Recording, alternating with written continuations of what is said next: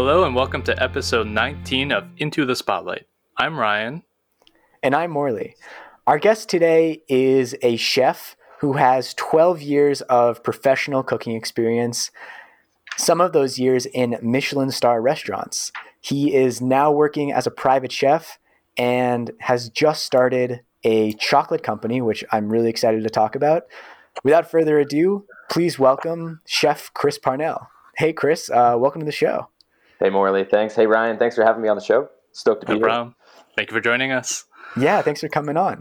Um, so, for the listeners, I met Chris when I was working a couple summers ago at this amazing place in the Canadian Rockies called Lake O'Hara Lodge, where Chris had worked a few years before me. But the way things worked out, he wasn't working there that summer. But you know, we overlapped a little bit. We had some we had some fun drunken nights together, um, some manual labor together. You know, all the normal things that builds a relationship quickly. And um, yeah, now he's doing all this private chef work. Just started a chocolate company. So, Chris, what is what is the story of how you got to what you're doing now? Thanks, Morley. Yeah, I mean, it's been kind of a crazy story, I guess, like most stories. But um, basically, I moved to Canada with my family when I was seven from the UK, from London, where they were both uh, police officers in central London, and they wanted a better life. And they, the Calgary Police Service was hiring recruiting from the UK, so they uh, jumped on the bandwagon and hopped over here. So I feel like that, just having that happen at such a young age, kind of gave me this idea that you can kind of just do anything. I guess if you're allowed to just move countries, you can. You know, my parents were very much like you can really just do anything. So growing up through high school, I worked in kitchens. I was a dishwasher when I was 13 at a golf club that we uh, lived next to, and kept cooking. And it was time to kind of. I was doing the academic route, and it was time to apply to universities and I was wanting to maybe work for Parks Canada or something in the outdoor industry, um, university kind of related, uh, biology. And after much thought, I was like, wait a minute, like, could I just keep cooking? Is this allowed? Like, is that a thing? I remember talking to my um, the uh, student guidance counselor at our school who was helping all the grade 12s, like, or grade 11s, I think, even at the time, like, figure out what they wanted to do. And I was like, I think I want to like go to cooking school. And she looked at my like grades and my report card and we're like, well, you have the grades for, to go to university. Why the heck would you go to cooking school? Like it just logically doesn't make sense. I was like, yeah, but like fun or passion or, you know, all the above. So, I like it. yeah. My parents were a, a supportive of me becoming a chef, but they really wanted me to go to school and get my red seal as a journeyman cook. So I went that route because of them, and I'm super grateful that they kind of pointed me in that direction because a lot of cooks just learn from mentors, like you know, like a lot of things. But uh, having that red seal ticket has opened up a lot, a lot of doors for me now. So, So, what exactly is that? It's like a cross board certification, so you can cook in different kitchens, and they know you're a certain standard. totally, Canada has 52 red seal trades. So electricians, Huh. plumbers, hairdressers.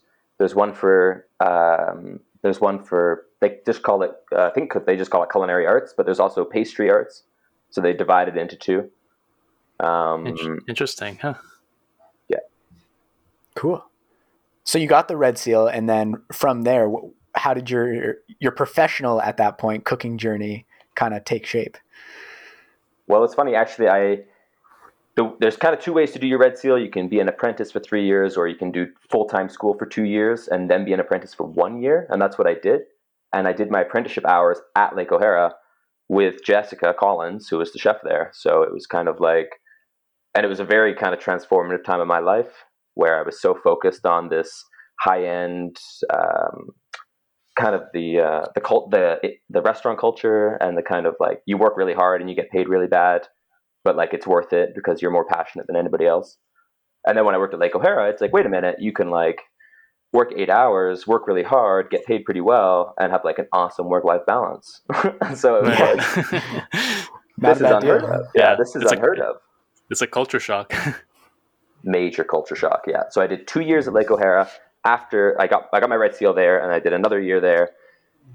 um, which was great experience. Learned you know a lot about cooking, and then I decided it was time to kind of move on. And I had this idea in my mind ever since I was young that no matter what I wanted to do, I wanted to go for the top. Like no matter what it was, if I was going to be a biologist or chef, I wanted to really do it well. There's no point in half-assing anything. So I had this idea in my mind, and in the cooking world, like Michelin stars are, at least they used to be. Things are changing a little bit now, but they were a- anything anybody ever wanted. That was the, the best of the best was Michelin for sure. So I learned pretty quick that these Michelin restaurants in London and in Europe will hire cooks that have very little experience. Uh, a lot of them won't pay you, but there's kind of this just idea that you're going to come and Oh learn. wow. So we don't Hmm. need to pay you. It's called, Interesting. yeah, it's it's called doing a stage. It's changing a bit more now, where restaurants are wanting to pay cooks because they're working, you know, pretty hard for you in the end, and there's just some changes happening in the industry. But I mean, back in the day, in the 80s, 90s, and early 2000s, in France and Europe, like a lot of cooks, a lot of restaurants had a lot of cooks that weren't getting paid, but we're learning a lot. You know, Wow, I never knew that. No, it's uh, it sounds like in uh, film production, like you know, there's the production assistants. They don't necessarily get paid or paid a lot, but they're running around doing the odd jobs with like the not with not necessarily the promise, but like the hope and the maybe expectation of moving up in the system somehow. So it's interesting that in the culinary industry, it's similar that way, or it, or was. Yeah, totally. There's definitely a pay your dues mentality. I remember when I graduated from, I went to SAIT in Calgary, the South Alberta Institute of Technology. They got a great culinary program.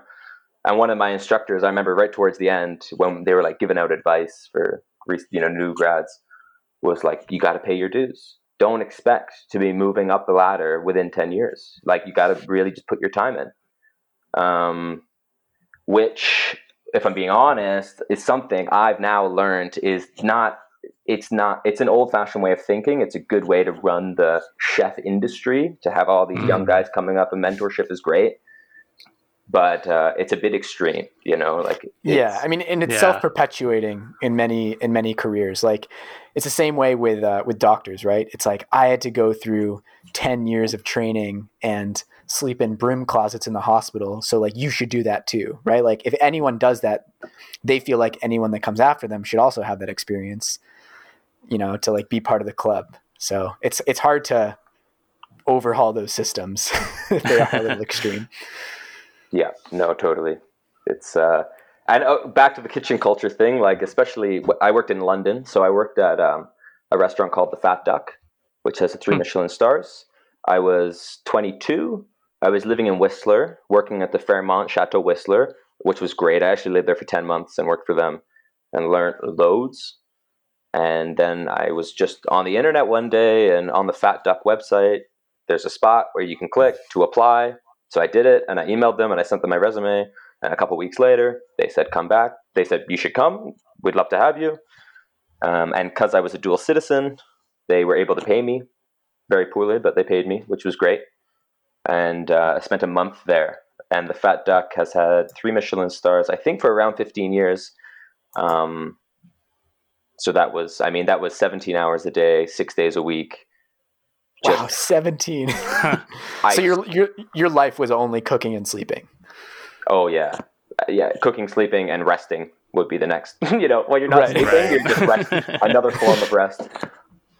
It was full on, and those guys, like, man, you you haven't seen commitment and passion until you've seen those guys. Like, it's absolutely insane. Um, yeah, just that high level of perfection. And Heston Blumenthal, the owner of the Fat Duck, has I think he's at four restaurants now, but he has another restaurant in London called Dinner by Heston, which I believe is also a three star. Um, but these Michelin inspectors, when they inspect these restaurants, I mean, it is extreme. You know, they could maybe get five or six Right. courses into the meal, and maybe they'll take a teaspoon and maybe they'll place it under their chair, right? And if a, if that teaspoon doesn't get noticed by the end of the dinner service, then the front of house staff has essentially failed in, in performing a perfect. You know, you would never be a three star if something was out of place like that for the whole of the service. You know what I mean?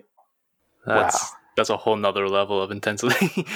I mean, that must have been. I mean, that's just shocking to hear about. What was it like when you first started working in that environment? And you know, like you mentioned, like learning the ropes and after like having this background learning, like did what was that like? Were expectations and reality kind of like come together and clash? What was just like, what was that like? To be honest, when I went to Fat Duck, I had done so much research and like seven or eight years of dreaming of. And when I was younger, 14, 15, I'd always heard of the Fat Duck, and like in my mind, I just idolized it at this. You know, this if you can work there, then you can kind of made it. That that would that would be the place. And when I got there, like it was so bizarre, but it was like, wow, like this is exactly what I expected. Everybody has their head down. Nobody's talking unless it's about the work that we're doing. There's no chatter, right? There's no uh, music. There's no swearing. There's no chaos. There's no unorganization. Everything is just running smooth. Um, every recipe is so exact to the milligram, you know. So if I needed you to make a sauce, I mean, if I'm being honest, a lot of the stuff that those guys were doing at Fat Duck, literally anybody could do in terms of actually producing the product, in terms of following the recipe, putting X, Y, and Z in the blender, blending it up, and putting it into vacuum bags, because they've done six to six months to two years of experimental research to create these recipes that they know are going to be three Michelin star level um, so if I'm being honest, after the month I was there, they offered me a position to stay on as a commis cook, which is the lowest level above a stage, which is what I was when I first entered. And I thought about it and like who you know who would say no to a three Michelin star job offer? But everything I loved about cooking wasn't what they were doing there. They were being scientists. They were they had procedures and they went through them and they had results and those results happened to be really really tasty.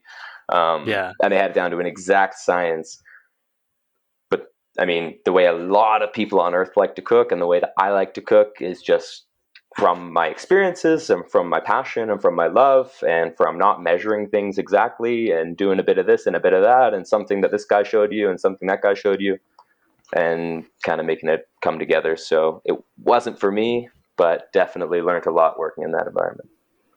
Well, that's interesting that it wasn't disheartening. Like, because you said like for all these years you had held them up on this pedestal and then like you had you, you, sort of met your idols in a way.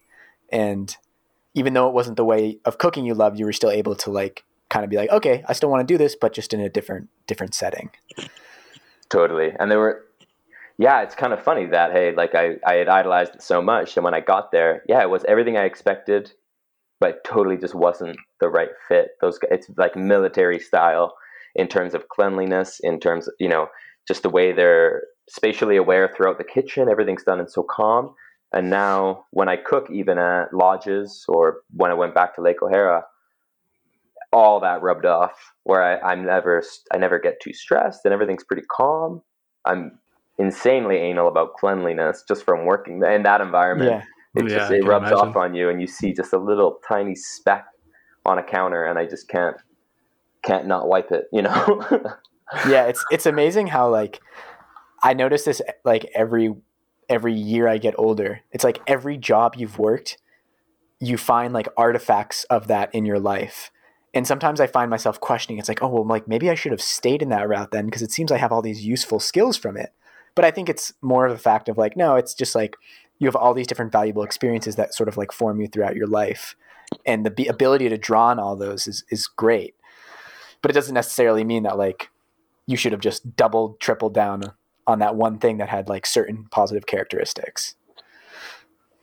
Yeah, no, totally. I think that there's a couple of routes that people go in the cooking world. A lot of people will tell you get a get get a job as a commis cook right at the bottom, stay there for two or three years, work your way up, and learn everything you can. That I think is really really good advice. Like for anything, for carpentry or anything, get under a good mentor and learn a lot from them. But the way I kind of viewed it was why not get like you could either work for one chef for one year or for 12 chefs over the course of a year, one month each. Which one would you learn more, right? Maybe with the one chef over a year, you'd get way more in depth.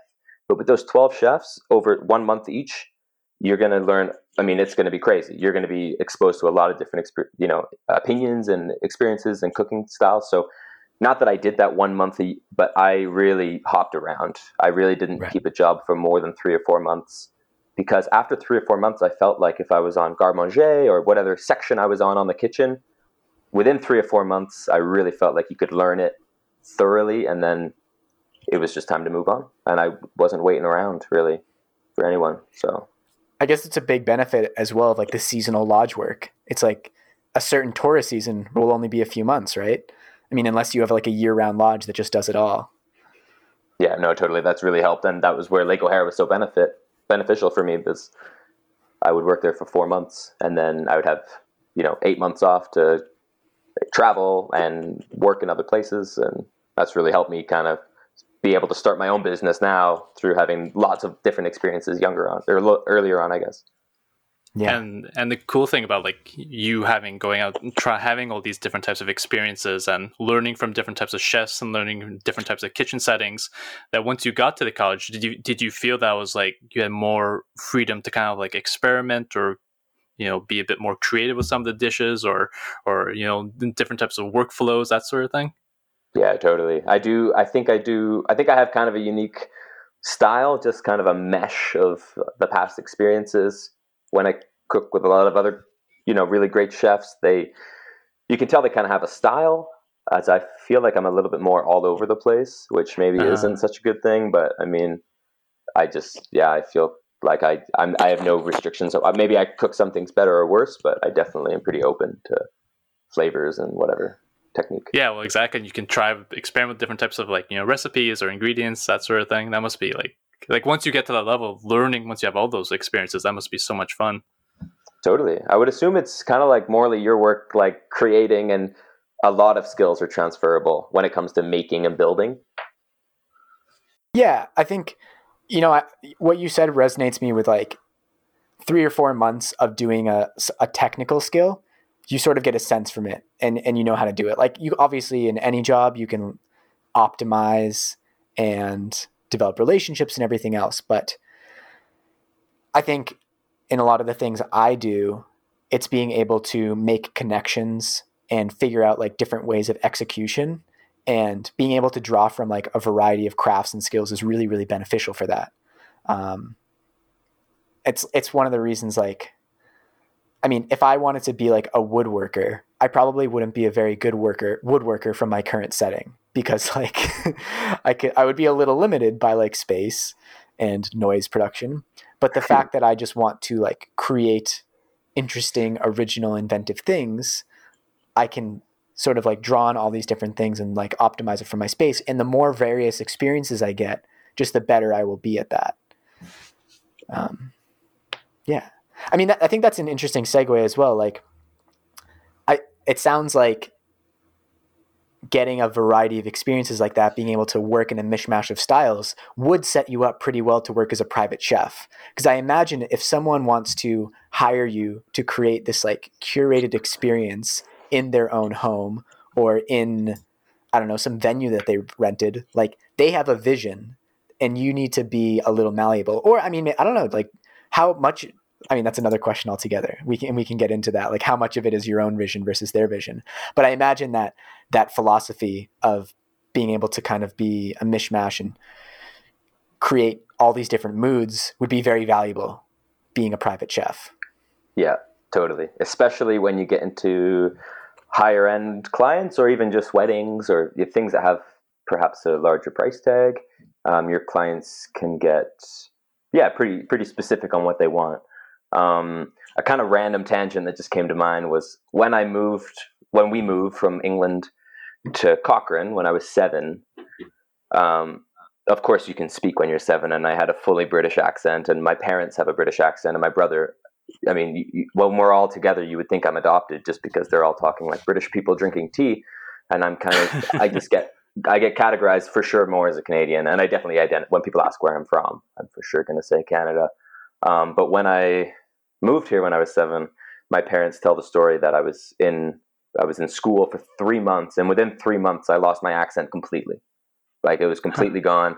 I think through a combination of perhaps teasing and perhaps wanting to fit in in a new place, I learned very quickly to adapt, and I learned very quickly that I could adapt to, to different people um, which now that I'm older, I'm kind of looking back and realizing this that I can be super personable and I can chat with a lot of different people about a lot of different things, which I really believe came just from that childhood experience of being in a new place, being a British boy, and all these kids in Cochrane, you know, which is a small town, small conservative town in Alberta, had never really, you know, there wasn't any other immigrants in the school. So it was like, where are you from again? Like, so like you said, with the private chef thing, you you really need to adapt to each client, and even I'll show up to the client's house sometimes, um, having never met them or even talked to them on the phone sometimes, and kind of in in that moment when they open that door, I'm gonna decide, okay, like I want to relate and connect with this person on a personal level. So I need to kind of get a good read of them pretty quick here. So if they're we're in a you know if they're clearly a business owner, maybe I'm going to talk to them a little differently than if they're a cowboy and they're a little bit more relaxed, right? Sometimes they'll offer you a glass of wine or some of their joint or their cigarette or whatever, or sometimes they don't even want to talk to you because you're the cook and you're just here to work. So, which is fine by me too. I'm just appreciate the work. So, either way, definitely learn to adapt has been really helpful it's interesting learning about how how being chameleon and like different sort of settings gives you you know you know you're kind of like adapting to new environments especially when it comes to private catering because like those must be so because i have a friend who used to do private catering and she used to make you know lots of money by doing that and yeah it's such a different flow i can imagine from working in a kitchen setting where you mentioned where you were learning all these experiences like you mentioned it was like a scientific method to the way they're creating what's it like compared to like doing private catering events where is there like a certain expectation like a, or a menu that you have to follow or what's that like? Yeah it really kind of depends on the client but i'll typically send out like a sample menu. Well usually either they'll know exactly what they want and in their first email they'll tell you exactly what they want. But they're like we want fried chicken and caesar salad. It's our wedding. We know we want that. And i'm like okay no problem. We can do that. That makes it actually really easy but you'll get the other people that email you and say, "We don't know what we want. What like what can you do?" And then I'll send them a very. I mean, even if you go on my website, it's very broad.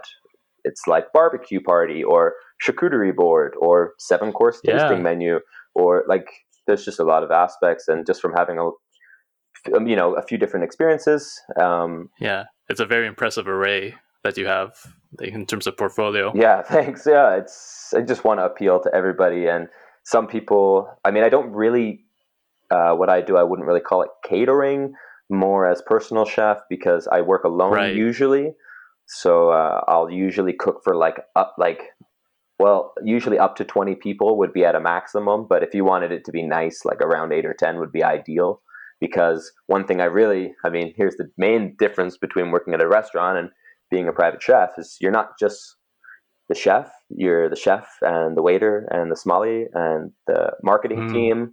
You're the business owner. you know, you're everything to do with business and everything to do with hospitality. You're every role in one. So I make the food, I plate it up. Sometimes I take off my apron and I bring it over to the table, you know, and I describe the dish and I run back and I get the next course ready. So it's you got to be pretty. And I have no kind of front of house experience. Like I've obviously been around a lot of servers and understand what makes a good server, but it was really kind of like, how do you pour the wine again? Like, I don't really remember. That's something we would kind of joke about at O'Hara is like, so like I was on the the maintenance team and we had like a medium amount of guest interaction. It's like if they had like a clogged toilet, like we'd be in their in their living space. So it could be very intimate at times, but like we didn't have like the same uh, the same personable choreographed interactions as like the servers had for example but we had like we had a lot of like bumping into them or needing to sort of like invade their space but it was always interesting talking to like the kitchen staff there where it was like they could have zero guest interaction. And it's like oh wow like you guys don't it, it's just a very very different experience if you're only working in a kitchen. Like you might never see the people who are eating your food which i, I would imagine could be pretty strange.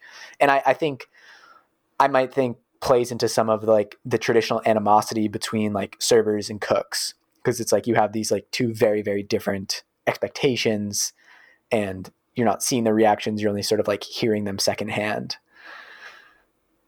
Totally. Man a good example of that would be when i worked in whistler at the fairmont hotel there. I worked in banquets. That was the department. I'd never worked in banquets before. I'd only ever done small. So we were doing like I, am not kidding you we were doing 800 person plated dinners. So three course plated, you know, and everybody's getting their food within 20 minutes. So you've got a conveyor belt with plates going down and then all the food, so much organization. Someone's putting down potatoes, someone's putting down carrots, someone's putting down beef. It's going in a hot box and it's getting wheeled up the kitchen. I just spent 10 hours preparing this, you know, being a part of this team that's created this dinner. And the food literally just goes out the door and down a hallway and I never see it again. There is no connection to the customer. I don't even know who, huh. like, I'll do an eight, you know, you do a 500 person breakfast and like, I don't even know who, who the business is, like who, what company has paid for this. I had no idea, which I'm not a huge fan of. And now um, I do a lot of, I like you said, I worked at Lake O'Hara, but now I work for a lot of different backcountry lodges. Um, and something that is so important is knowing who I'm cooking for. And one of the main reasons I like the backcountry work is because in the winter it's always skiers. Not that like you know I only like skiers, but it's a type of person. They're in it for the lifestyle. They're fit and healthy. They're generally you know pretty easygoing, level-headed people. So I really I really enjoy cooking for that, you know, just a client that I can connect with immediately because we both like to ski. So that immediately there's a connection there. Yeah. It kind of, wow. I think in some ways it like, it's a callback to what we were talking about earlier with like the traditional Michelin star European restaurants where it's like, I mean, correct me if I'm wrong, but it seems like there's this status quo in cooking of like the chef is not even seen or heard but just like producing food in the kitchen and the front of the house is this entirely separate thing. And now we live in a time where it seems like cooking is a lot sexier and like people want like a, a relationship with it and they want to see it and they want like people enjoy cooking, you know, like the open concept kitchen right? Like that is it used to be that kitchens were closed off for the servants and the cooks, but now like cooking is a more I don't know, accepted part of modern life and like a well-rounded individual. So um, it's interesting that like your career has also kind of spanned the cultural, uh, you know, development of how cooking relates to how people consume it. No, totally. It, has been a change in the industry, and it and it just makes sense. People want to feel connected, right? People want to feel connected to what they're eating. They want to feel connected for who they're working for and what they're cooking. Um, and even to the extreme, people want to see their they want to know not only where they're you know who's cooking the food and even maybe see their face but where did it come from what farm is it from you know where did the beef come from? Is it alberta or is it from somewhere else? Or you know yeah even more so for sure. Yeah. Yeah like people are really crave those sort of personal connections now. Like one that's like very evident just from looking at your website and your social media profiles. Like you know you get a full sense of like as to who you are and the food that you make and your experiences that you've had.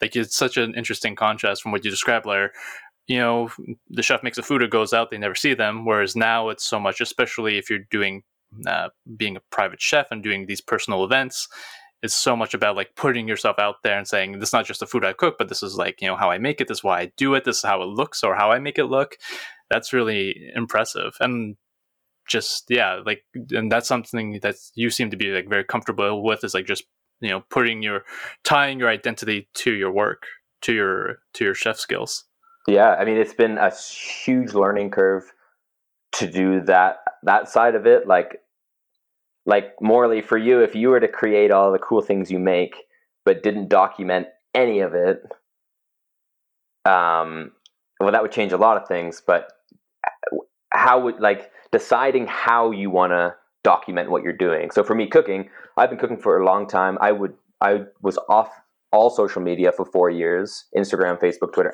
I was into it and then I was off it for four years. I thought it was hmm. evil. I thought it was the devil. Uh, I still kind of have that opinion, but when I rejoined it with my business, so I, when I got back to social media, it wasn't for my personal life. It was purely for business. That was the only way I wanted to treat it.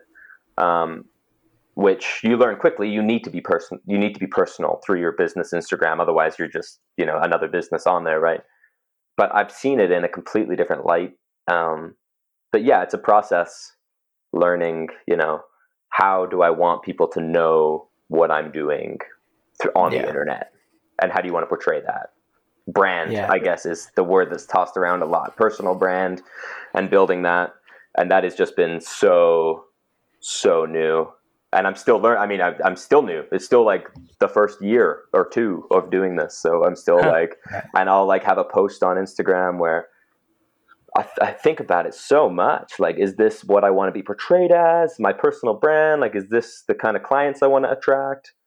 So, I mean, man, it's yeah, it's exhausting. It is, and I agree.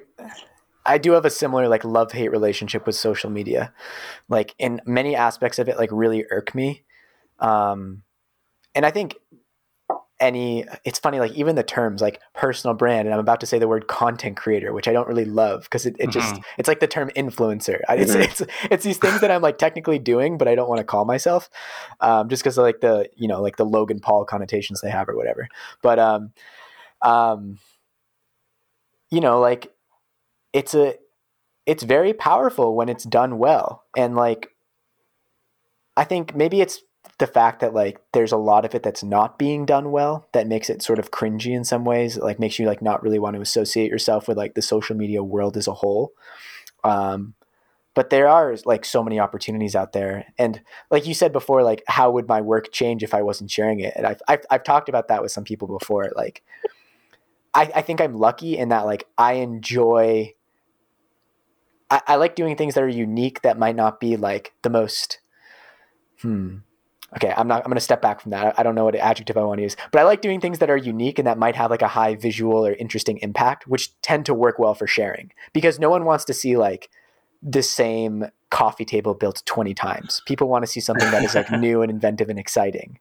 And, and that's the sort of thing I'm into. So like, it, it's a good space uh, to be in, in the same way that like, if you were just, I don't know, like if you were just like obsessed with, milling the best flour in the world and that was what you wanted to do. It's like that might not be the most best thing to develop a personal chef business you know that you're marketing through Instagram. Whereas if you're creating like these very visually impactful like charcuterie boards that are tailored to like a mountaintop experience right? It's like it all kind of like it fits very well into the social media world. So i think that is i think that plays into like your relationship with it I'm sure like before when you kind of signed off of social media, it's like the things that you were doing like didn't really fit into the world, or maybe they did, but maybe you just you just needed some time away.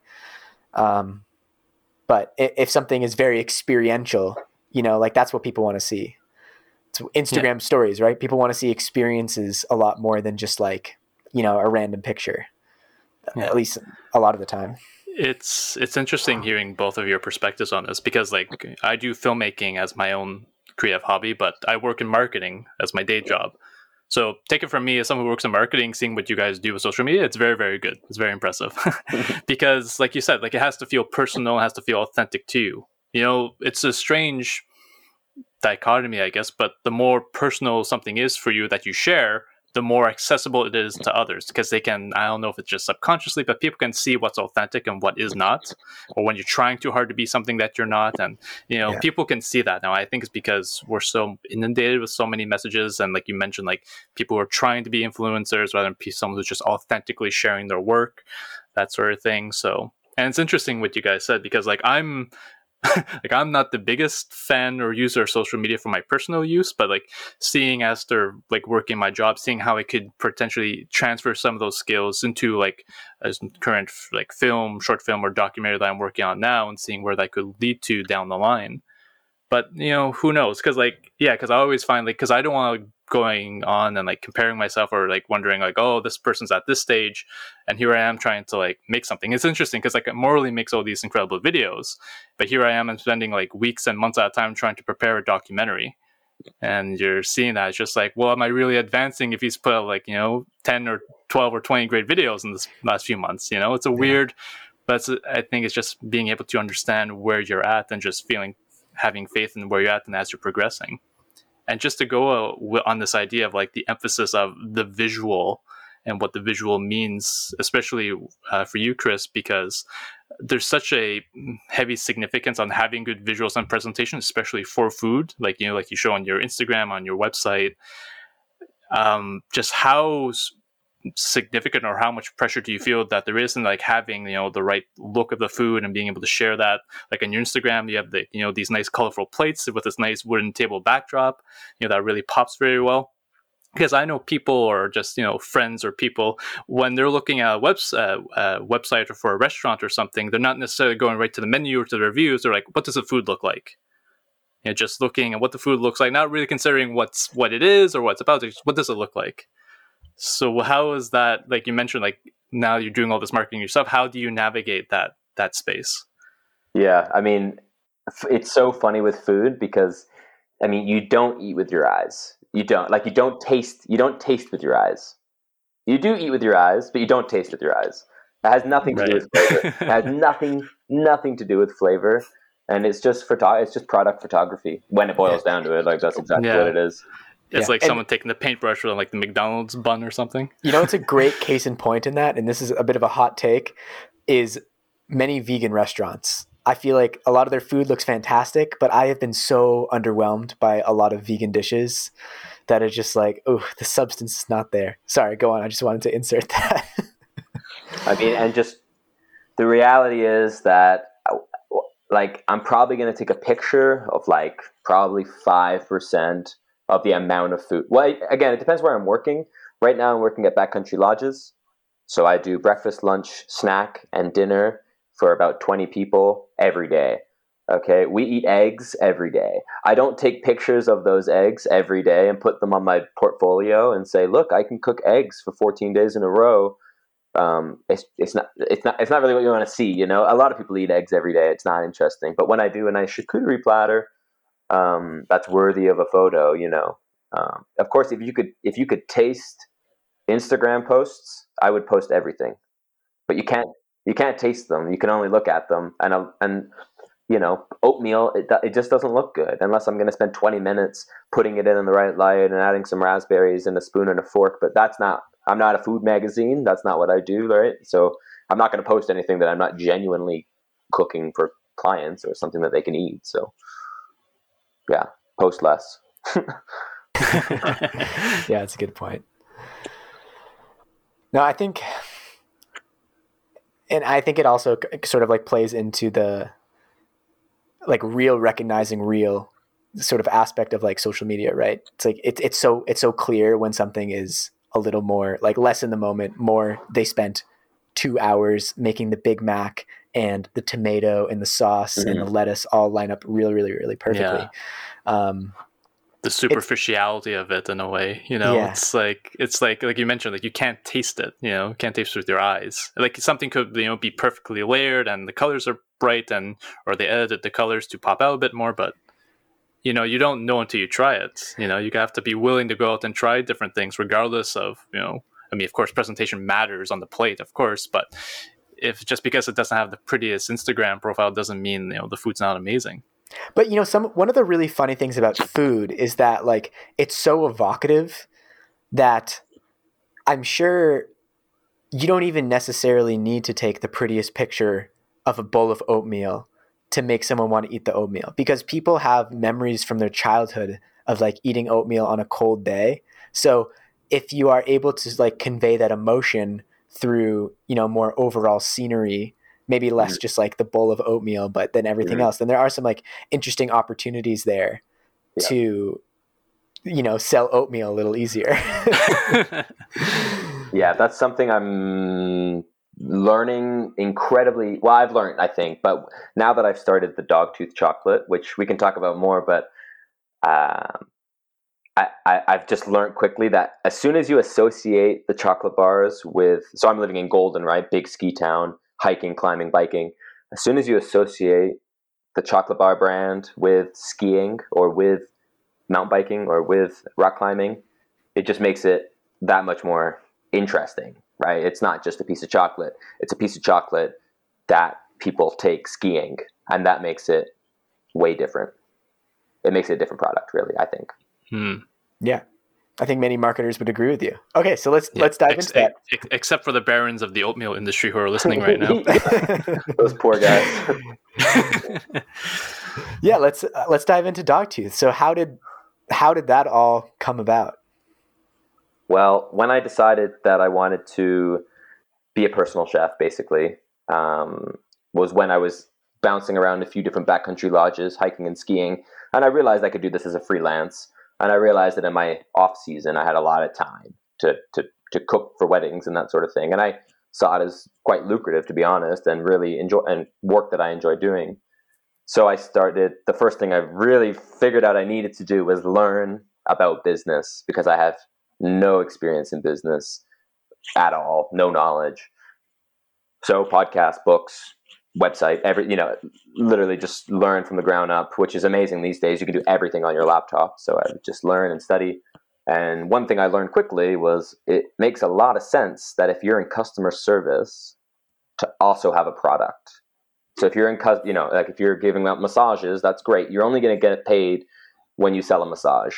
But if you sell massage oil as well, now all of a sudden, you know, it just makes a lot of sense. So I was thinking of a product that I could, when I go and do a private event, I can be like, hey, also I sell artisan jam. And I'm not kidding. That was my, that was kind of what I was genuinely thinking about at the beginning was preserves, right? So like a fig preserve, artisan, small batch. You can buy them online or you can buy them in person, and that's kind of it. Um, and that's still a cool idea, but the problem I hit there was the jars. The jars are expensive. You got to transport the glass and the lids, and it was just going to be a bit of a process. So anyway, I kind of put that on the back burner. Kept doing my personal chefing, but keeping that kind of in the back, back of my mind. Then I had a friend, an old friend actually, that worked at Lake O'Hara in 2014. Scott Rug. He moved from Ontario to Invermere, which is very close to here. And he was telling me that he had this idea to make chocolate bonbons, which are like small, decorative chocolate truffles, usually painted with a cocoa butter paint. And they're usually like, I don't know, like 30 bucks for 12 or something. Like they're very small, but they're kind of like high end. So I went over to his place in Invermere. We made some. We spent a few nights making some.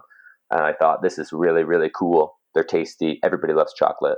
I love chocolate. Like I'm a huge fan immediately. So it's a product that I can really stand behind. Came back thinking about it a bit more, and then and then the, the same bonbon molds that he had bought. The that company makes chocolate bar molds that you can decorate the same way with the cocoa butter paint. And I mean that was it basically. I was like, bonbons are great. I think chocolate bars are going to be the way to go in the ski town because you're going to take a chocolate bar skiing, um, or literally anywhere. You know, like it's it, it, has no limits really. So I had always been interested in that. Um, and I think it's just going to be a fun kind of pursuit. Uh, I'm way more in it just because I think it's going to be a cool journey.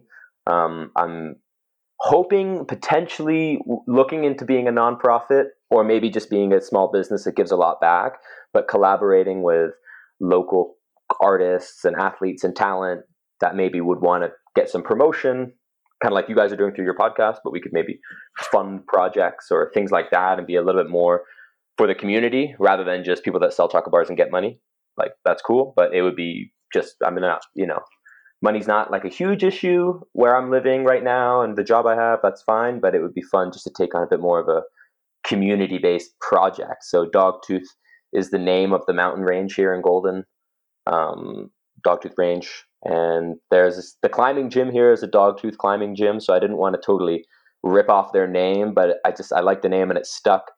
Um, and then I started making bars, and I didn't really have any business plan or anything. I was like, well, I'll just make an Instagram account and post some photos. So I did that, and then the response was insane. I had like a hundred DMs in a week. People literally just sending me a message, "Hey, where can I buy this?" And okay, well, I need to figure out how to do that, and then we'll get you some. So yeah.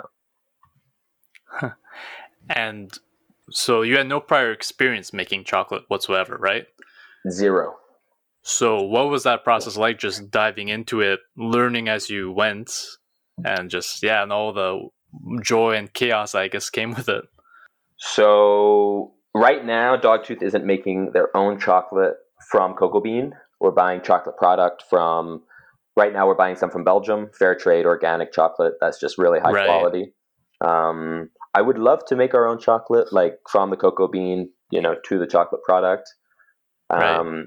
But I'm I'm a little bit back and forth about it because typically when small businesses do that, they end up with a nice artisan product, um, and they'll have a lot of that one product. But I, I'm more interested in the idea of using lots of multiple different kinds of really good chocolate, different brands, different really good product, and then um, repackaging, and we're also flavoring them and decorating them, um, kind of under our own umbrella.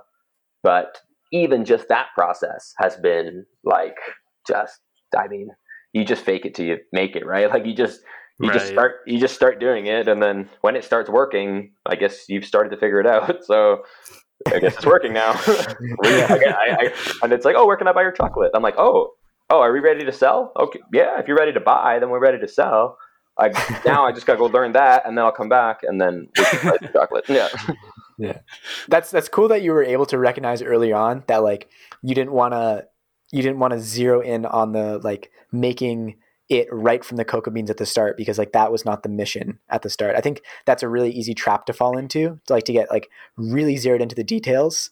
Um, I, I was kind of thinking about this today and like in some like this sort of like venture I'm thinking about and like I was visualizing it as like I'm constantly circling and gradually spiraling in, like trying at the first pass not to go super deep into anything so I don't lose sight of you know the overall goal and then gradually like the focus narrows until you've you've sort of found it. Totally. And that's cool. Yeah. And i think i think that has like its pros and its cons like i know some people like we were talking about this last week with kevin right like like mm-hmm. from day one he wanted his youtube channel to look professional so like he had to dive down the rabbit hole of professional videography i mean of course he already had that experience but like if you can if you can operate on the premise of like incremental improvement, um, I think it allows you to to sort of like not lose sight of the final goal. Yeah, exactly. Especially considering like he's doing like a photography and videography like online classes, so like it had to really, right. really look sharp. You know? There's like an extra pressure of like you know it has to look you know exactly perfect 4K. But yeah, no, it, absolutely, it's always about incremental like advances, and even though you like that's how I've kind of like fell into like what I was doing. Like I didn't. It's it's such an interesting learning curve when you go out and you're doing something or directing a short film. You know, you're in school and there's no real you know guidebook. You just kind of come in you just like you know do a shot here do a shot there. But like it's also more about like problem solving. Okay this has gone wrong. The light went out. What are we gonna do?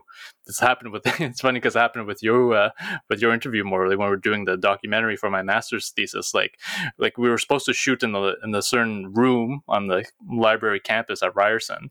Then when we got there, we looked at we looked at in the camera lens. We're like, yeah, this looks like garbage. You know, it's a small confined spaces. We can't use this you're about to show up in 20 minutes and we don't really have another space. What do we do? So we just took a few walked around, found a nice space with like this nice natural light coming on where the sun was. So we put you there, you know, filmed, you arrived, it went off perfectly. It was the best interview we had that day. So, so, but it's just like, it's understanding kind of like moment to moment and always being willing to like change and adapt when you're in those sort of positions and knowing how to, how to gradually advance that way. Yeah. And man, I can imagine it's very similar to like you know the chocolate business as well. Totally, and honestly, I don't think that you know this chocolate business kind of grew out of me having an interest in business and going the private chef route. Uh, I would be, I, I really truly don't believe that this is this isn't anywhere even close to the beginning of the process for Dogtooth. I don't know if I'm going to run a, do- a, chocolate business for the next 30 years or whether this is going to just keep evolving and potentially turning into something, you know, different than chocolate. But I think a big takeaway that I've gotten recently, just from my life experiences, has been not looking for something to be passionate about, but just finding you know bringing your passion to things that you're doing. Right. So right. I, I, I used to be so focused on this idea that that everybody in the world spent their life looking for their passion and I was so lucky because I got it when I was 13 and I knew it was cooking. And I was like, man, like I'm so lucky. I found my passion. This is something everybody just spends their whole life looking for. Maybe they get it early, maybe they get it late. Um, right. But what I recently learned is that what I what I the passion I found wasn't for cooking. It was just this enthusiasm that I can bring to things. So when I go skiing, I'm just, I'm, I just bring my passion to that. You know, I never really had a prior a passion for skiing until a couple years ago when I got work and they wanted me to ski, and I was like, well, I'm gonna enjoy this as much as possible.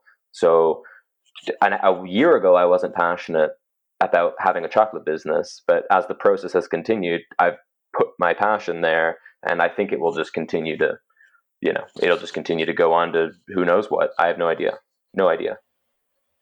Yeah, well, that's wonderful to, to hear though, because like you know, it's a lot more liberating when you can just you know put your passion to all these different outlets and like not just on this one, oh, putting all your eggs in one basket, mm-hmm. so to mm-hmm. speak, where your passion also has to be your career, and there's all that pressure that comes with it. Whereas here, you can just you know have it more widespread and being able to just enjoy life and bring that passion, like you mentioned, to all these different facets of your life. It's a smart way of going about it. Yeah, it's been it's been a good journey so far. So we'll see. yeah, exactly. Chris, um, I had a question. This is this is something that Eden and I were talking about over dinner one night because we both really like cooking. Um, it's one of the things that brought us together early on in a relationship. It was actually when she was making.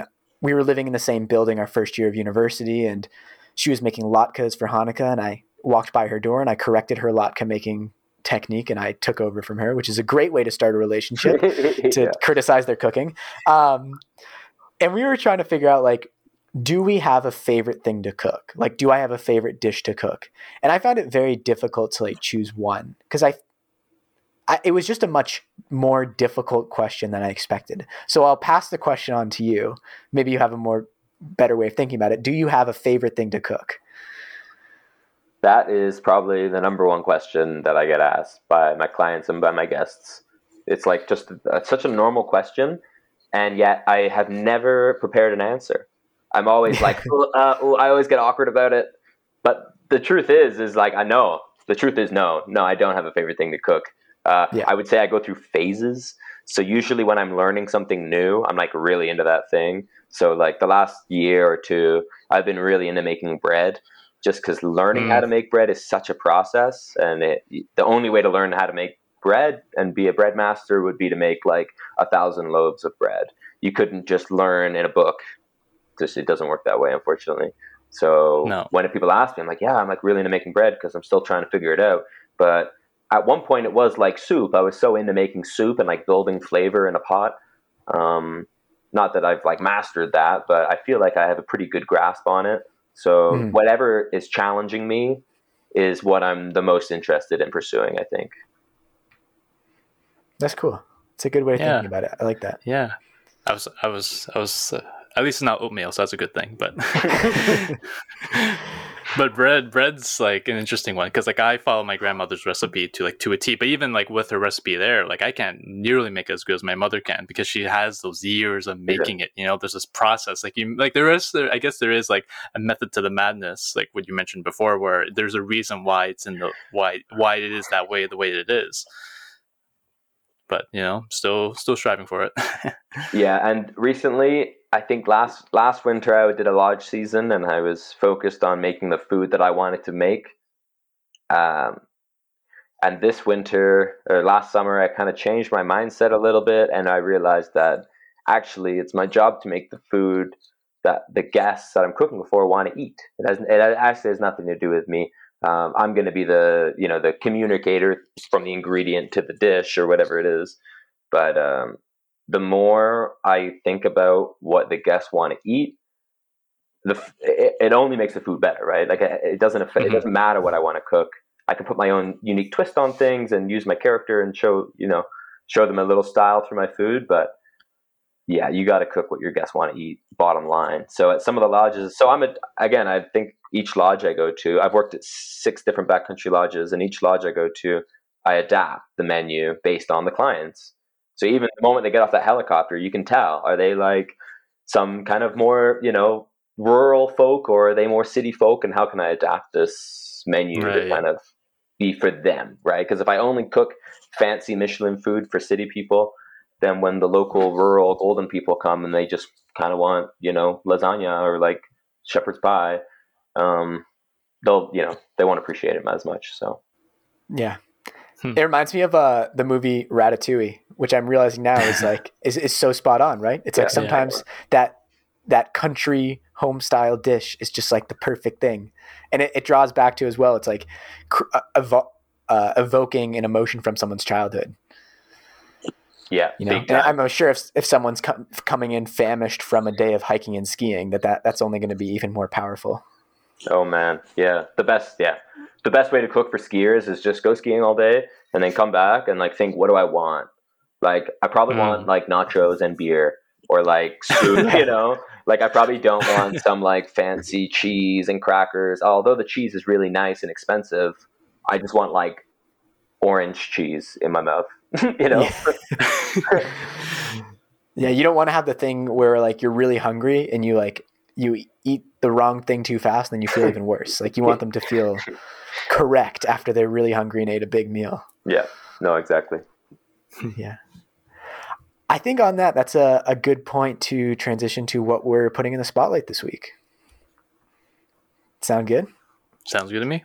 All right. Um, I'll kick it off.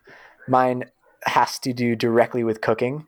Um, so in during the past year, during COVID, um, we were gifted a subscription to the New Yorker, which has like quickly become like the main thing I read because it's like you get one issue a week.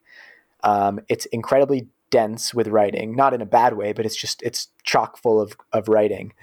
Um, and so like it throughout the course of the week, I'll read all these like really fantastic articles. Then the next week, another one comes, and it's like I have just a constant supply of great writing.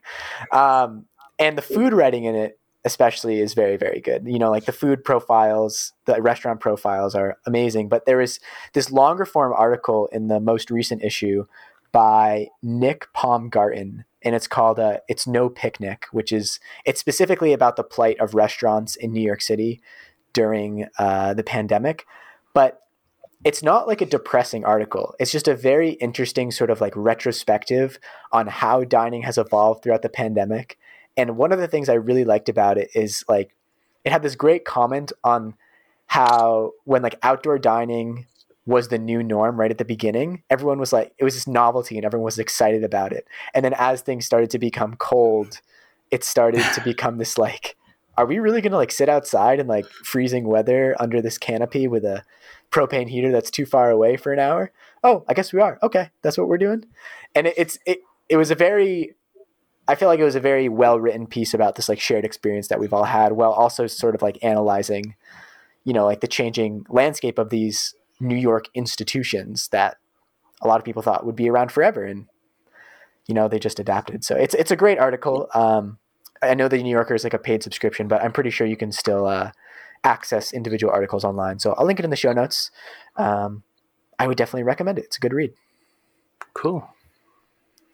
Uh, what about you, Ryan? What is yours this week?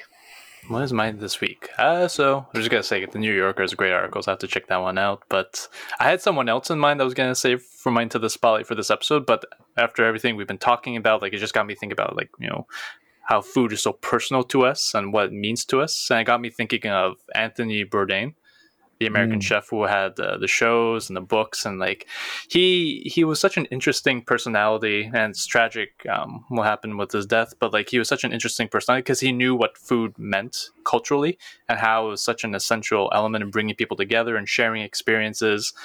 And I really loved his show, um, Parts Unknown, that was on CNN. Like you know, it's not it's not normal that like you know when someone's in college and they're spending their Sunday nights watching this a food show on CNN. But that's what I was doing some nights because it was so interesting seeing him go to these little corners across America or even beyond in Europe and Canada. He did like two episodes, one in Newfoundland and one here in Quebec, which was really interesting. Um, just being able, he was he was really interesting uh, using like a documentary style of interviewing interesting people and different types of recipes and going through the history of what the food is and seeing the eat it and then ta- and talk about different issues relating to people in all these different places, even like the gritty places that you won't necessarily find. Uh, that were like you know there were five star whatever. It was really yeah, just an interesting way of understanding what food means culturally and how it's so personal to each and every one of us. Yeah, I would say just check out all of his work, his books, his shows. Um, yeah, nothing like it, and just to remember what food it means to us personally.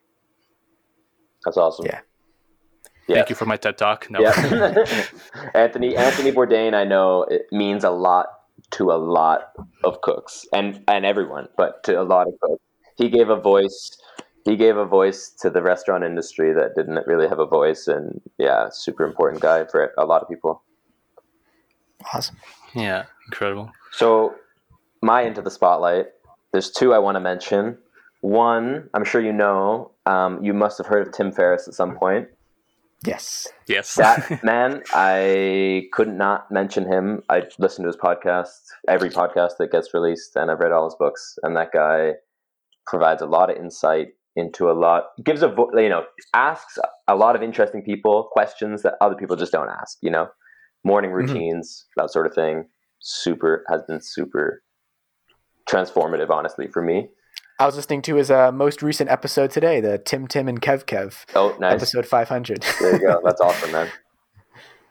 Yeah, he's Yeah. a super inspirational guy, and all his writing is just yeah, his blogs and his writing is awesome. And the second one, I want to bring into the spotlight. I don't know if you guys know much about the organization Protect Our Winters, POW, no. P O W, POW. So it's just an organization that is trying to um, uh, bring the winter sport, basically, community together skiers, snowmobilers, snowboarders, and just kind of shine a light on our winner. We're losing our winners through climate change, and that people that are active members in the community around here and around Golden, and there's a group in Golden and a group in Revelstoke and beyond. Um, they're really doing a lot and ra- raising a lot of money, and they sell cool shirts and hoodies and sweaters and stuff. And yeah, check it out. Protect Our Winters on Google. Cool.